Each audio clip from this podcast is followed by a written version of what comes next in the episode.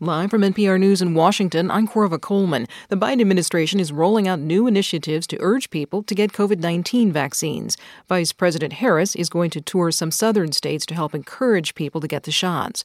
From member station WABE in Atlanta, Sam Whitehead has more. President Biden says a dozen states have already had 70% of adults begin the vaccination process, but he's also bothered by federal figures that show many states across the South are lagging behind.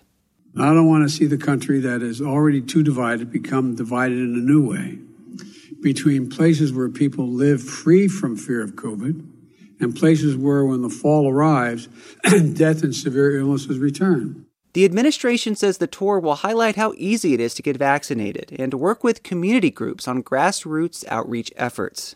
Vice President Harris will be joined by the First Lady, Second Gentleman, and members of Biden's cabinet. For NPR News, I'm Sam Whitehead in Atlanta. In Israel, an extremely diverse group of political parties says it has enough support to form a new coalition government. If approved by the Israeli parliament, it would take over from Prime Minister Benjamin Netanyahu. NPR's Jackie Northam says Israel has had two years of political stalemate. Four elections in just over two years that have been eh, all ended in deadlock. You know, budgets can't get passed. The you know issues like the economy aren't being addressed. So it just kind of feels like the country, the government, is floundering. On top of that, Netanyahu faces corruption charges, his trials underway people are just tired of him. Um, you know, even this latest conflict with Gaza didn't give him a boost in popularity, despite being known as Mr. Security. So it's just kind of his, you know, his popularity has just dwindled away. NPR's Jackie Northam in Jerusalem. One of Russia's last independent news outlets is being forced to close after the Kremlin branded it a foreign agent. That's because of support it gets from a Dutch media foundation. As NPR's Lucian Kim reports from Moscow, Russia's foreign agent law is threatening other media as well, including U.S. government funded Radio Liberty. The news site VTimes had hopes of becoming Russia's main source of financial news when it was founded last year by some of the country's most prominent business reporters.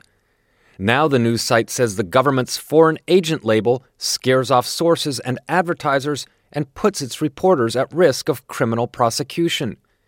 Organizations and individuals designated as foreign agents are required to provide exhaustive financial reports and put huge warning labels on any content they produce.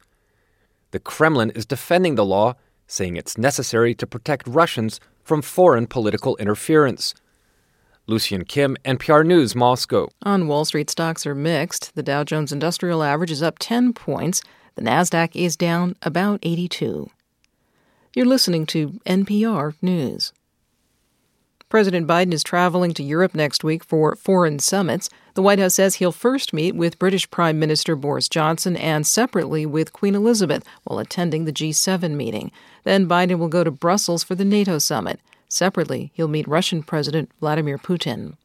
The government of Jordan says it will try two suspects that it says were involved in a plot to destabilize the kingdom. Nada Homsi reports that both suspects have close relations with Saudi Arabia. The two suspects facing trial are Bassem Awadallah, a former royal advisor who also holds Saudi nationality, and Sharif Hassan bin Zayed, a former special envoy to the Gulf Kingdom.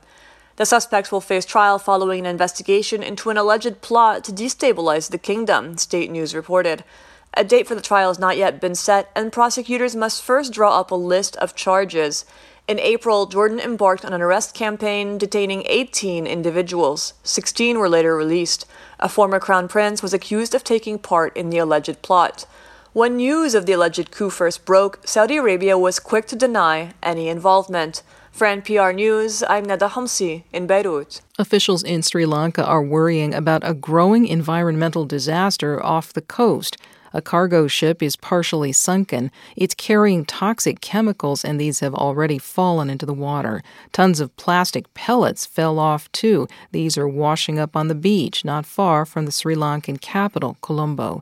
Neighboring India has sent ships to help with the cleanup. I'm Korva Coleman, NPR News, from Washington.